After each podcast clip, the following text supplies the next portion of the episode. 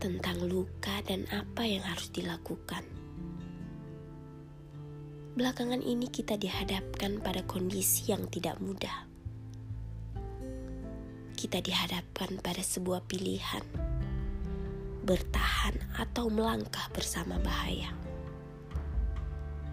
Setiap orang punya hak memilih.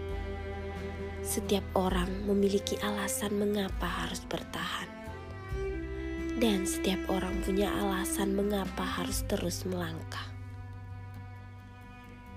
Tak ada yang harus disalahkan dengan setiap pilihan itu. Kita tak perlu saling menghakimi hanya karena pilihan itu.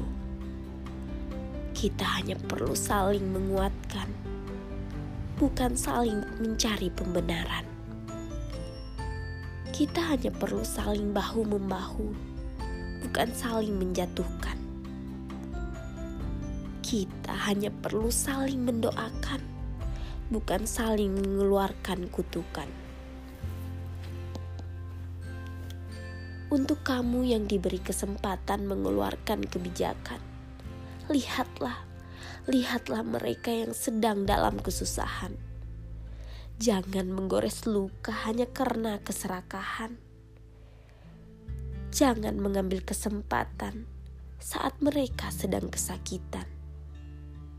Dan untuk kamu yang katanya orang berpendidikan, bukankah sudah waktunya untuk saling melakukan pembuktian tentang arti sebuah pendidikan untuk bangsa yang lahir dari semangat perjuangan?